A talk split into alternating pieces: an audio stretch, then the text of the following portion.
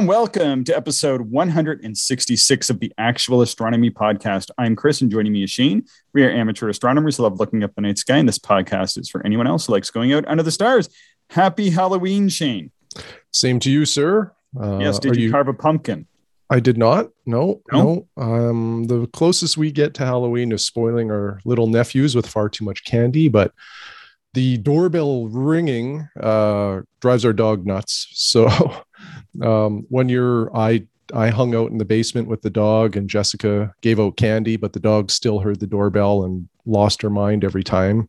So now what we do is we turn out all the lights and either pretend we're not at home or we go somewhere else and skip the whole event. so can't can't blame me on that one. We yeah. I mean I really I really like Halloween. I'm I'm a I'm a big fan. We don't decorate or anything like that, but uh, you know, I always I always do get a pile of treats to to give out. Um, you know, last year we ended up just putting um, you know some treats out, and this year we'll probably probably do the same thing. But uh, you know, in future years we'll probably uh, hand hand the treats out, and then uh, we also find like this time of year it's just it's just so busy with our various projects that uh, anyway, uh, you know, it, it can be difficult just for us to take an evening off, you know, and yeah, yeah. we'll just we'll just stand on the front uh, porch and hand out treats. But also, like the past couple years, it, I find I don't know whether in, in our neighborhood or in general, Halloween is kind of ebbing a little bit. So at first we would get like 150 kids out and it was crazy. You could just stand out there and toss treats all night.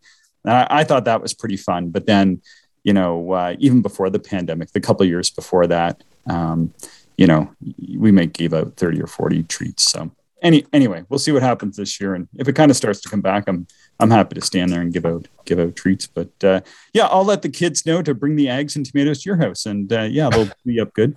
All right. yeah yeah you know eh, lots of people say that too like doesn't your house get egged or whatever but i don't know we we've we've never had an issue. Um, so fingers crossed. Hopefully our luck continues. I guess. I'm sure. I'm sure it'll be fine.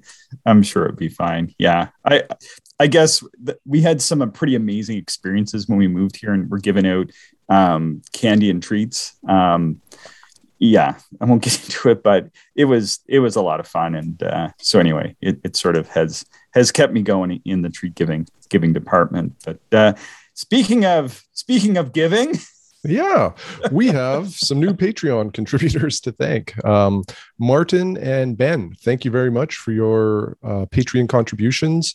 We really do appreciate that. Um, like we've said before, it helps keep this podcast going. We do have some expenses um, to to you know for hosting and various other things. They're not substantial, but we do appreciate this being a, a no cost adventure for us, and and we've uh, basically gotten there and and uh, now we're starting to consider some other things to maybe enhance it a little bit. Thank you to uh, ben and martin. We really appreciate it.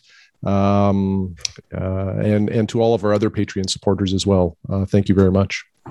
Yeah. Thank you. Yeah. Thank you so much for uh, for doing that. How was your week shane? It was not too bad. Um, super busy at work and that saps some of the energy for the evening but the maybe I guess the good part in a way was the again our weather wasn't super good for observing this last week. Mm. I don't know if you had any chances to get out or if you did anything fun or exciting.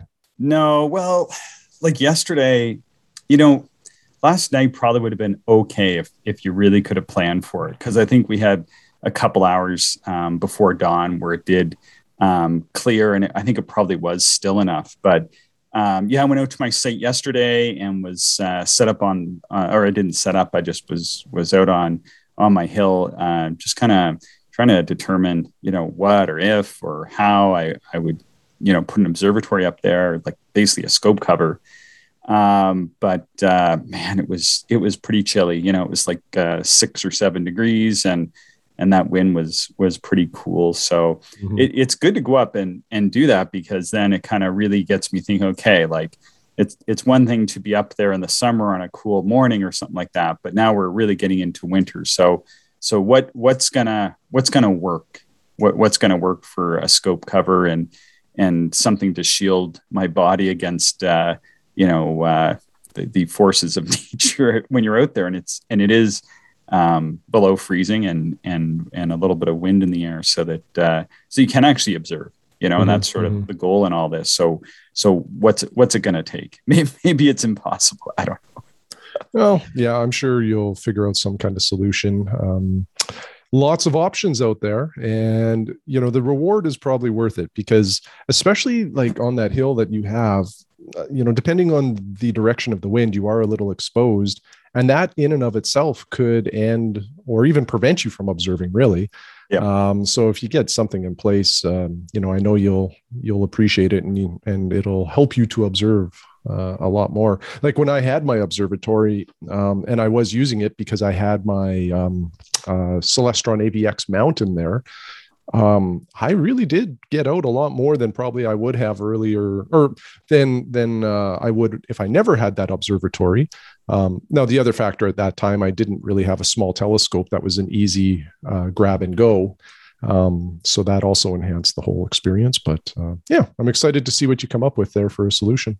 Yeah, yeah. I also got to you know find someone to kind of help put it together. Um, a- anyway, it's it, it's complicated. It needs to be done inexpensively and uh, needs to sort of meet some some requirements. Trying to trying to figure out which direction to kind of have it roll off in. One way I could probably go, uh, you know, ten by ten or maybe even ten by twelve. And if I go and, and put it in in another spot, it would pretty much have to be like uh, eight by eight, maybe. Maybe I could do eight by ten, but I'm I'm doubtful of that. I think I think it'd probably be more like the eight by eight size. But but maybe that's that's all all that I need. Who who knows at this point? It's it's sort of uh, almost like paralysis by analysis. I, I sort of get to one point thinking, okay, this is what I need. Then I'm like, no, that's stupid. I have no idea. I have well, no idea. yeah, it, it's it, it has some similarities to retirement planning in that you know you sort of have to pick the day you think you're going to live to and then work backwards and see if you have enough money to retire and with an observatory you have to think about what is the, the largest telescope you may want to put in there and then work backwards from that and uh, yeah you know sort of design it accordingly yeah yeah and that's true yeah for sure and i mean for a while actually um and i may have mentioned this a little bit last week but uh but mark radici who, who we had on a couple weeks ago now mm-hmm. Um, he and I have been chatting, and it's been really useful because because he is a backyard observatory. He had a built, um, it's not backyard observatories, but it's called like home observatories or something like that. Anyway, in the UK, and and he originally put in um, not a pier, but like a support for like putting his 14 inch Dob in. Because I originally thought, well, maybe I'll put a spot in for for a Dob, or I'll I'll put a support in so I can have a Dob, or I can put in a a pier for for having uh, you know one of my refractors or having my refractors mounted and that's kind of what he did actually sort of strangely enough kind of great minds, maybe, or not so great minds in my case. Um, and he found that no, he just ended up uh, putting the kibosh on that. It just wasn't that useful with the Dob, he said. So he ended up just getting uh, the rest of the pier poured eventually. He ended up putting a steel pier in, and then he just was like, well, going all the way and put the put the cement pier in because that that's probably the best and the cheapest solution. So I was kind of thinking maybe maybe I should start there and uh, yeah, yeah, we'll see. And then as well, like going out yesterday with with the Dob, you know, you want to have lower walls. His walls aren't that low.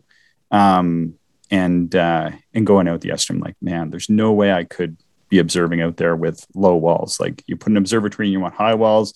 If uh, maybe if I'm going to use a Dob, then um, I would have to have it so I could just roll it out and use it when it's not windy because like yesterday's wind, I, th- I, think it would have been good for observing, but it was still like 12, 14 kilometers an hour and it was minus seven degrees Celsius. So that, that is something you begin to feel pretty quick. Um, mm-hmm, so, mm-hmm. so yeah, you there's know, some, go ahead. Uh, that that's one advantage. Maybe there's maybe others too. I don't know, but one advantage of that Skyshed Pod design is that that roof rotates 360 degrees. And what I would often do in the backyard, if there was a wind, I would just position it so that the dome was protecting me from the wind and I just observed the other direction. So some nights, if it was windy, it, it dictated what part of the sky I was looking at. But then I was completely protected and I had no wind bothering me at all. So I, I did appreciate that aspect of that design. Yeah. And I, I thought about that. And there's NexDome is is another is another. I think it's another Canadian company, even out of Vancouver, and they make um, a similar observatory. I think it's pretty much the same size as the Skyshed Pod, but it has like a full slit in it that goes past the zenith. Which I thought if I was going to go for something like that, then I would uh, I want to be fully protected. So I started kind of okay, well, like just just to kind of say like nothing's off the table at this point because I have no idea what I'm doing.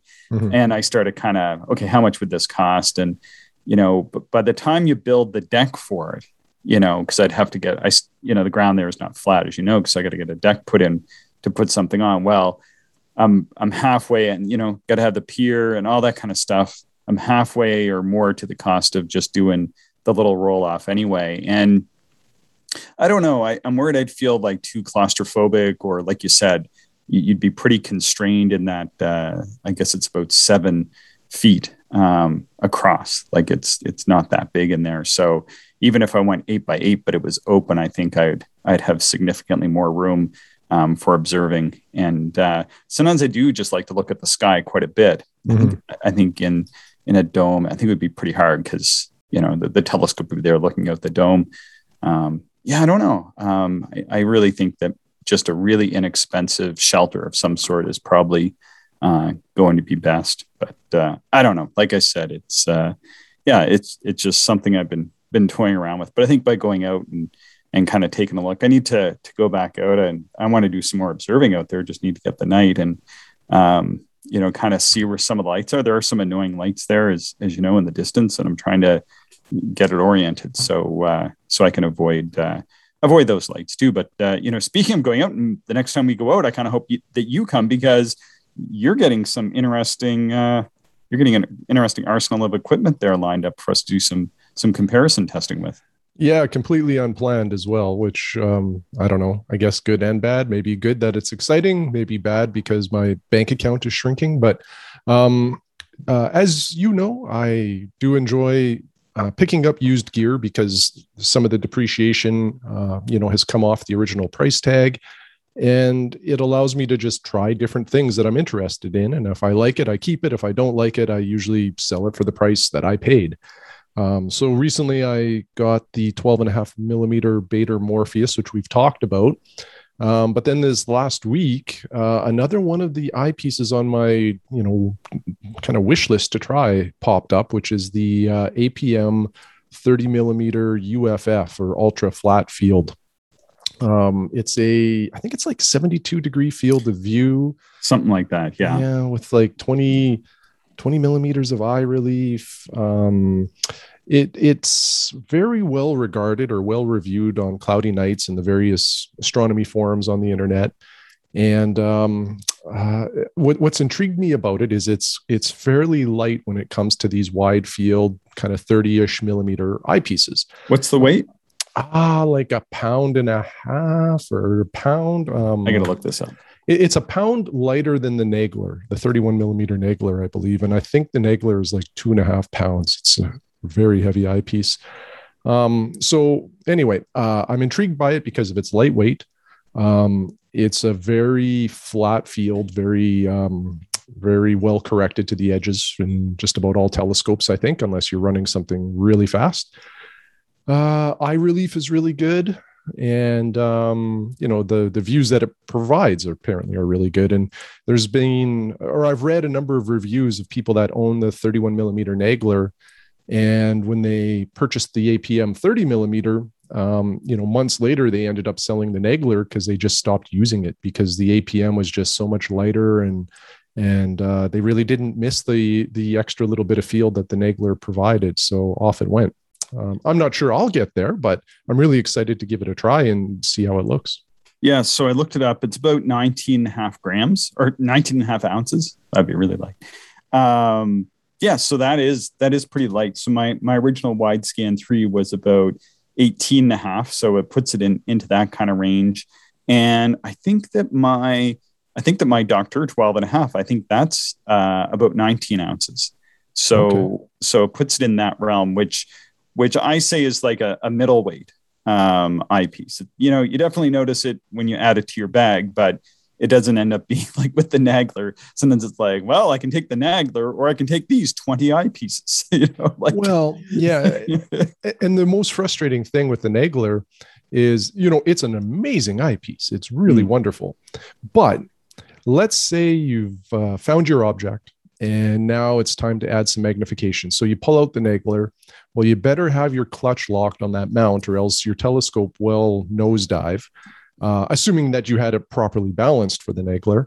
Yeah. And then if you put in any other eyepiece, you're going to have to rebalance that telescope. Yeah. Um, now, if you're using uh, like a equatorial mount, um, it's probably a little bit less important. Although you know, properly balanced uh, telescopes are are still needed in that regard, especially for photography. But you know, for you and I, when we use our alt mounts, scope yes. balance becomes ultra important. And yeah. uh, so I do find that a little frustrating. And in fact, Televue sells um, I forget what they call it, but um, it's like a counterbalance weight. Like it's a it's a brass uh, inch and uh, what is it, 1.25 inch to two inch adapter. It's it called goes, an equalizer, isn't it? Yeah, yeah, and it's meant to like add weight. Look it up for so like when you go from a Nagler or a heavier eyepiece to something lighter, you put this thing in the diagonal. It is. And it's the equalizer. That's what it's called. I've, I've actually considered buying one, except I can never find one in stock when when I'm making the decision that I want it. So yeah. So anyway, um, yeah, I'm really excited. The uh, the APM should come this week, and I will give it a try. Well, that's very exciting because having just recently uh, finally purchased my sort of be all to end all 30 odd millimeter, which is the Masuyama 32. Um, we then have a pretty interesting uh, set of eyepieces to compare between my old wide scan 3, the Masuyama, the Nagler 31, and now the uh, 30 millimeter APM. That's a pretty interesting, uh, comprehensive set of eyepieces there from inexpensive to the most expensive, I think. Yeah, yeah, the Nagler is one of the pricier ones in that category. Um, yeah, I'm. I think it'll be fun, and uh, you know, with our with our love of these smaller telescopes, the Nagler is just a real hard eyepiece to use. It just yeah. throws the balance out of whack so much. And like, for example, my 76 millimeter Tak, um, when I put the Nagler in the back, I can't balance that telescope without a counterbalance weight. Like I mm-hmm. can't advance the tube any more forward in its holder and it's still not enough to to counter how heavy the nagler is on the back because you know the other aspect here is you're now obviously having to use a two inch diagonal which adds a lot more weight over an inch and a quarter and really a lot of these small telescopes even if they come with a two inch um, focuser they're really not meant to have that kind of weight hanging off the no, back. You just no. can't balance them. So yeah, it, it, really becomes a challenge. And if you go even smaller, like our 60 millimeter uh, telescopes, or you know, especially our 50s, like trying to hang a Nagler off the back is just ridiculous. Yeah, even even 19 ounces is is really getting to the upper limit. I find I can do it, mm-hmm, mm-hmm. but that's that's pretty much it. I wouldn't want to put any more weight uh, at all. But you know, the 30 should be perfect, I think. And uh, yeah, I'm really excited to see how it compares to uh, to the Masuyama. Just uh, yeah, I really like the center of the Mass Masuyama. I still uh, one thing I meant to do is I meant to, and I'll do this the next clear night is is tweak my 50 millimeter for the Mass Masuyama because I have a um, I have a set of spacers and a field flattener that I can use, but I kind of want to get out to a darker a darker site. But I can just you know kind of run down the road now and uh, and go out into the fields, uh, you know, so long as they they dry out a little bit. So yeah, hopefully hopefully we can get get these uh, these out to uh, to the dark site and uh, and and run a comparison. I think I think it would be pretty awesome. Yeah, I think it would be kind of neat to to play around with the wide fields and then the uh, the 12s and and really you know the way we observe or that's kind of the jump usually right? We kind of go wide field and then sort of that mid range around that 12 millimeter. And uh, we spend a lot of time in between those two focal lengths of eyepieces. So i think it'll be yeah. a fun night. Yeah i think so. Yeah i think that'd be pretty pretty cool. Speaking of uh of mounts and balance i my my Skywatcher AZ GTI um, is still out at the shop, but uh, it it I, it left three weeks ago this past Friday, and um, so what, happened? So I, have been having some. I was having some trouble with it. You you took a look and we couldn't sort it out, but kind of seemed like it was binding in the azimuth. So the the round and round, kind of like the lazy Susan motion of the mount, wasn't working. This little Alt Az mount that uh, that I bought uh, just over a year ago, and uh, so anyway, I, I I talked to Skywatcher. They said, yeah, send it in. They were pretty good. They sent me um, pack and slip in that uh, for UPS, and so I sent it along. They said it would be four weeks, and they get to it, and so I just thought I'd drop them a note last week and uh, yeah, dropped them a note and they wrote me almost right back, um, you know, within a few hours and said, yeah, we're going to get to it, uh, you know, this coming week. Mm-hmm. And, uh, you know, kind of fingers crossed that uh, their, uh, their, I guess their, their repair guy is as good as their support and communication has been. And, you know, uh, hopefully uh, be getting that back sometimes, uh, sometime, you know, before, uh, before the end of the end of November, I guess. So, but they've been good. I've been impressed with Skywatcher's support so far. I just wanted to say that. Yeah, that's good. That you know that's worth a lot most of this stuff you don't run into issues and it you know it lasts its proper lifetime but it's nice to know that if you do need support that they're there to help you out yeah i just kind of wish that when they had assembled the mount like you and i looked at it enough to see that there were some pretty big metal filings in it and i i kind of feel like the mounts are are affordable. Like they're not the most expensive mounts. Um, however, they are really, really good, and they they've come up with some awesome ideas.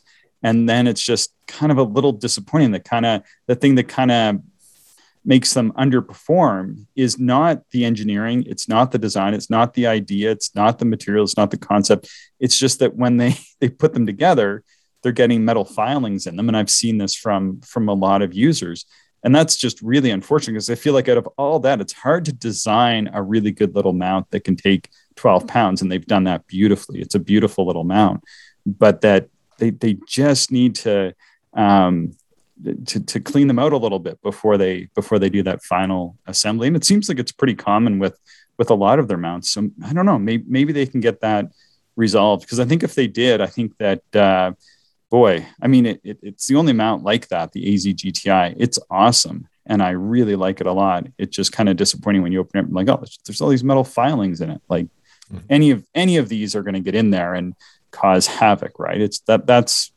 this is what's happened to the mount, unfortunately. So anyway, we'll yeah. see what happens. yeah, hopefully it comes back and it, you know, serves you the way you expect it to. Yeah, yeah. Fingers fingers crossed. I'm I'm pretty hopeful. Um, yeah, they seem pretty good so far. Um, I do like this. I do, I, and I'm not just saying it like we have no sponsorship or anything, but I do really like the Skywatcher stuff. I think they come out with some pretty good products, and uh, yeah, I've been pretty impressed with with any of the stuff uh, from them that that I've purchased. I think that they are making good products, and they clearly they stand behind them. So, um, you know, I'm sort of excited to see uh, where they go in the future.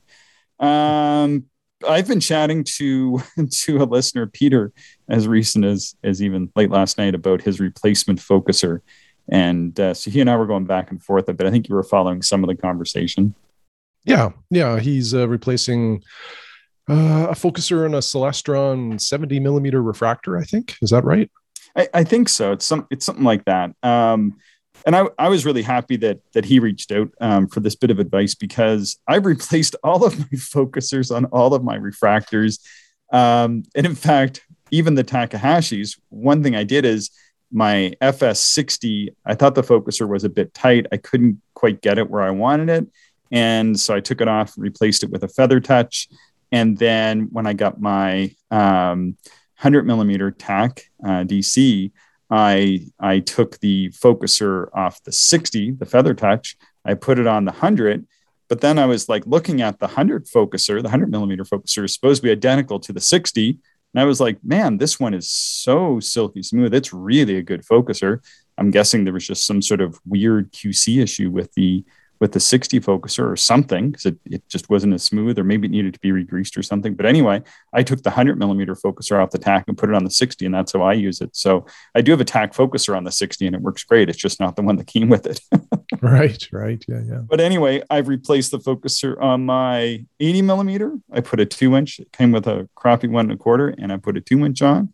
And um, yeah, I've replaced other focusers. I replaced the focuser on my on my Borgs. I replaced. I put a focuser on the Borg that, that I bought from you. I didn't use the one that you sent. Yeah. And uh, yeah, so I kind of know a fair bit about replacing uh, refractor focusers. So he had bought one, looked pretty good. I think it's the one that I was looking at. If I if I get another Skywatcher Achromat, he was looking at the. I think he bought the focuser that I was actually thinking I would get. Um, and so now he's just hunting around for for the adapter um, to actually mate the focuser to the telescope tube and so I gave him some some options there to uh, to look at. But I, I, really think that's the way to go. You know, a lot of these inexpensive telescopes are actually really good, like small telescopes from Celestron or Skywatch or whoever. Um, but for it, you know, and I, guess it kind of keeps the price low to just put inexpensive one and a quarter inch um, focusers on there because the majority of the users out there are just going to use them with with that focuser and they're going to be happy with it. But a lot of these little telescopes they really perform well um, for wide fields of view. You know, a lot of them aren't really planetary instruments, but they have excellent optics, and uh, and those optics are going to work best at lower powers. And uh, and so by putting a, a two inch focuser on on a little telescope, whether it's a 70 or 80 or or whatever it is, um, you can really get some some nice low power, super wide field of view. So you know, I, I encourage people to to explore that. If people are trying to do it they need some help, I, I don't mind uh, don't mind you know give, giving people some some guidance there because certainly something I spend a lot of time doing. And and you had some emails back and forth about your uh, suitcase observatory ideas. I thought that was pretty cool. Yeah, yeah. Um, oh, gee. Um, let me just take a quick look here. Um, it, it was a reference to a website that I had long forgotten about. Um, so, oh, I should have pulled up this email actually. Um, it it's a website that has a very scientific approach to rating the, I guess, effectiveness of uh, camera tripods. Yeah, and center, it is center column, isn't that what it's yeah, called? Yeah, that's it. Centercolumn.com. And um, what what they do, like what appeals to me is they have like um sort of a vibration test. And it's again, it's it's fairly scientific in how they do it. And then they like they rate the tripod for its ability to dampen and and kind of recover from various levels of of knocks on it. And this is certainly from a, a, standpoint of a photographer. It's not it's not really an astronomy website but us astronomers can certainly um, go there and have an understanding of which which tripods are probably going to be the most stable yeah. Um, so yeah, if anybody is looking for kind of lightweight photographic tripods that they uh, would like to use for a telescope, you may want to check that website out for reviews of of just about well, I wouldn't say all tripods, but a lot of them are on there. And yeah, you know, I don't know how they kind of get access to all this gear, but it's a it's a really good resource. Wow, cool. Yeah, that is uh, that's really neat. Yeah, suitcase observatory. Yeah, I kind of have one. Um, I I pack away my FS60 when I when I travel, and uh, yeah, I've kind of taken that all over the place. Um, that's really what it what it works uh, what it works best at. So yeah, I think that's uh, that's a pretty good uh, pretty good idea. What telescope you think about traveling with? Well, so the I don't know actually, it, probably my 61 millimeter or my 50 millimeter FL. Um, either either of those are really nice telescopes. The the 60 is a little shorter on the focal length by like 40 millimeters. So um I don't know. They both kind of have their pros and cons. Um, and and really the amount of space they take up uh, either can go in into the suitcase, you know, so it'll be yeah, it'll be pretty easy to put either one in. Um, no, the the goal really with this um, this little project is I want it all like everything in just one container, you know, tripod mount, telescope, diagonal, yeah. eyepieces, filters, Herschel wedge. Um, so, you know, I'm, I'm starting to piece some things together. I've got some ideas for tripods. Um, I need to get a special adapter to make this Borg uh, single for, single arm fork mount work properly um, and then I think I'll be in business. I I did take the 50 millimeter out last night, actually, the, the oh, little cool. Borg. Um, there's uh, I have this um, tiny Nikon MC2 zoom. It's for a spotting scope, but you can easily adapt it for astronomical purposes. And uh, the zoom is nine millimeter focal length up to 21 and fairly narrow fields of view like 45 50 degrees but very sharp optics and and it's exceptionally light. Um, it just it requires an awful lot of inward focus travel for it to act, like for it to actually work. Um, so i wanted to see if it did work in that 50 mil and it it does. So i'm kind of uh, encouraged by that. That might be the eyepiece that that goes in the kit with it. Cool. Yeah. Yeah yeah i like i like that idea too. Um I still need to get. So I've been typically what I've been doing is just buying um, inexpensive used tripods when I land somewhere. And uh, but it would be nice to be able to um, sort out one that I could uh, travel with, so that I didn't have to kind of kind of rely on that. Now that I've been doing any traveling the past two years, but uh, but yeah, maybe maybe once again I've gone in the other direction though. I'm looking at pouring a concrete pier, I guess. So. well, you know, the the other aspect of this thing is it's not even just for like, you know, going on an airplane. Um, sometimes, you know, I'm going on a fishing trip or something like that, and it's just it would be nice to be able to just grab one eye, like one box, and I have everything I need uh, for astronomy if I wish to do it. Or, you know, perhaps it's like a last minute, hey, you know, let's go observing, Chris, and you know, rather than having to think about what I want to pack up, I just grab this thing and I'm in the vehicle and moving like your go bag. Or like there's a zombie apocalypse. I mean it is halloween. Let's keep on theme. And let's just say there's a zombie apocalypse and you need to grab your food water you know and uh, and telescope of course. You, you, yes. you, need the telescope to survive the end of the world. You can use it for for spotting zombies and and and taking them out and then uh, stargazing once uh, once you've eliminated all all localized threats right? There you go. I like it we also had a thank you back from Felipe in Brazil. And uh, he sent along uh, like his thanks. We read his email last week because he was, uh, uh, I think he was one of the first people to to write us from the southern hemisphere. So we were really excited about that. And he's also um, uh, now a telescope maker, an amateur telescope maker down there, and uh, has has built I think it's like a six and a half or 166 millimeter or something like that um, reflector and uh, so we were really excited to see uh, his photos of that and uh, some of his photos through that and and hear about his his journey down there. And it sounds like he's got some some pretty good plans. We we look forward to hearing more from him in the future. Yeah for sure. Yeah it's uh, that's a very neat project. And so we had just read his email and then we got an email from wade in australia Mm-hmm, mm-hmm. And so that was uh, that was really exciting to have have more people in the southern hemisphere. And I started thinking, now we're going to need to start including more southern hemisphere uh, information in our podcast to make sure that we're we're including everybody in this uh, in our material. Well, yeah, and and we got another listener email from Australia like yesterday or this morning from yeah Ben. ben uh, yeah, yeah, yeah, yeah. That's awesome. Yeah. Did you want to read Wade's uh, email? Sure. Yeah. So my name is Wade, and I am a visual observer from Australia, uh, about negative 27 and a half degrees latitude. Uh, I first came across your podcast while researching diagonals, and your episode on them was extremely helpful. I've since gone back to episode one and listened to them all uh, to get caught up. Uh, my main telescope is an 8 inch GSO Dobsonian, uh, same make as uh, Phil from the UK, apparently. Hmm. um that's cool. Uh you know looks like a really good dobsonian to me. Um yeah. and and you know what phil has told us it just sounds like a, a really good performer. Yep.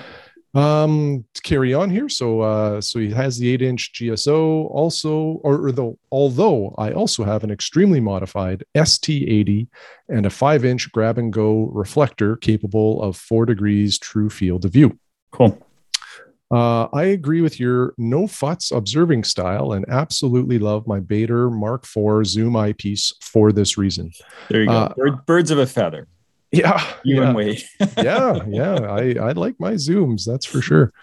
Um, so he says, I would love to hear your opinion on this eyepiece. And, and my response to Wade was, I can't really comment on it because I've never looked through one before. Um, so, you know, my general comment is I just like the ease of a zoom eyepiece. And, you know, as long as the focal range kind of works for your telescope and the eye relief, you know, uh, caters to your eyes, whether or not you need it or don't need it, then, you know, I think all zooms are, or the, the zoom will kind of make you happy. Yeah. Um, I've, I've read some positive reviews on the Baader Mark IV zoom though. I think it's generally well regarded, and uh, we're fans of the Baader products as well. So oh, for sure. Yeah, I imagine it's stuff. pretty good. Yeah. Yeah. Yeah. Um, so he says, I am a fitter and tuner slash machinist and have modified or tweaked every telescope mount and tripod I own. I really want to see some photos. Wait. yeah. yeah Where are yeah. the photos? yeah, that would be cool. Um, he says, I sympathize with your struggles to get gear to work well. Uh, nothing works optimally outside or out of the box. Man, that's uh, that is so that is so great to get that sentence from somebody who is a machinist. Because so many of my students feel like there's something that's wrong with them when they get their telescopes. I would say 80% of the people that take my class and have a telescope think that they've done something wrong with their telescope and it's something with them and that they're they feel stupid but they're not. They're just a, a normal person. And here we have somebody who's a machinist saying yeah none of the telescopes work that well out of the box and it's true. You always need to get used to it like yourself and then to make um, modifications to make it work well for you. Even though it might be a perfectly fine telescope out of the box you always have to do these little things. You always have to tweak them eh? Mm-hmm, mm-hmm.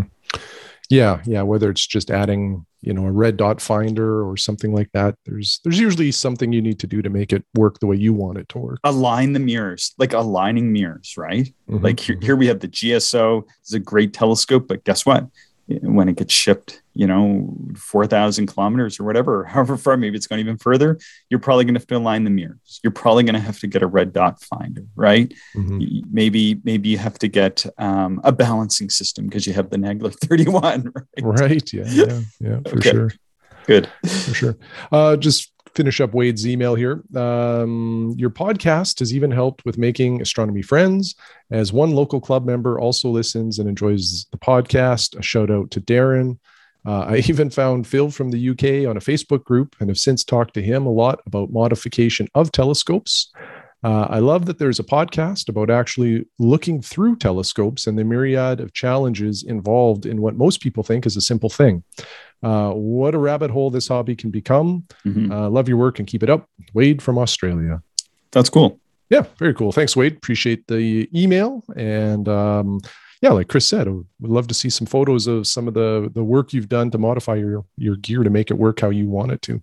Yeah, especially where he's he's a machinist. I, I, I get pretty excited hearing something like that. Um, I've had some. I don't want to say my friend Tim was a machinist, but maybe he was a bit of a machinist. But he he definitely was somebody who was modifying. Um, well, he was a motorcycle mechanic, so he had a had a motorcycle shop and was making modifications in that using um, all kinds of wondrous and crazy um, pieces of uh, you know machinery in there and uh, you know and and lots of just regular folks can do some pretty amazing stuff and then you start to see what what people that know how metal works and how you know um, you know things can be properly engineered and put together because um, they do that every day as their as their regular job and then they apply it to astronomy. It can be pretty mind blowing what people come up with. Mm-hmm. totally. Yeah so i'd be pretty excited yeah. You know some some nights when i'm bored this is like a, a little cloudy night thing that i do occasionally is i'll just go uh, do an internet search for like astronomy diy projects. Mm. and i'm sometimes just looking for inspiration because i feel like a project um, but sometimes i just like to see the cool things that people yeah. have come up with and you know there's there's a lot of creative people out there that have done some very neat projects some you know to a larger scale than i would ever want to attempt but uh, one that I tweeted out some photographs uh, probably about a year ago was like that simple little eyepiece tray I made for the Manfrotto tripod. Oh yeah, that's like cool. that's not my idea. Uh, I just saw it on the internet and it was easy enough for me to do in my garage, so I did it. But um, uh, yeah, I you know I, I really appreciate the creative creativity and, and ability of some people to do this stuff. Yeah, yeah i mean i just i just go down those rabbit holes of looking at people's observatories and uh, you know because that's kind of where my head's at these days. And yeah it, it's amazing. Honestly though once once i get something working and hopefully can get something i like like i'll i'll definitely still look at those. But to me it's it's not something i'm going to go and futz around with too much because i'm not really really a builder of sorts. I'm not really mechanically inclined and don't really have that sort of passion. I just really am an, an observer and sketcher and that sort of thing. But uh, yeah, I just love seeing what people do. You know, uh, especially you know when we're having crappy weather or it's super cold for a long time, and you know just seeing what what other people are are doing out there. Yeah, those Australian skies though, those must be awesome. Oh yeah, I when I saw negative 27 and a half degrees, I I became very envious all of a sudden. Uh, I would love to spend a few years at that latitude observing. Yeah, yeah, I know exactly. The only negative negative 27 and a half degrees that we have is is soon in our future. Yeah, yeah. Temperature will be that in probably a matter of a month. yeah, yeah. It was minus 12 this morning with the wind chill. Minus 12. Yeah, yeah, yeah. Good stuff. I think I think the base temperature though is what minus six or something. Six minus six and a half. Okay, That's okay. What what we were reading here at the but, chateau. But still daytime positives, so that's a good thing. Zero tomorrow is the high. Okay. well, we in in a month or two, this will feel like a warm summer day. Yeah, well, good stuff. okay, anything else to add, Shane? That is all. All right. Thank you for listening, and thank uh, thank you for joining me, Shane. Thank you, everyone, for listening, and we hope you enjoyed the show. If you are interested in more information, would like to contact us, or if you would like to support the podcast, check out our website, actualastronomy.com.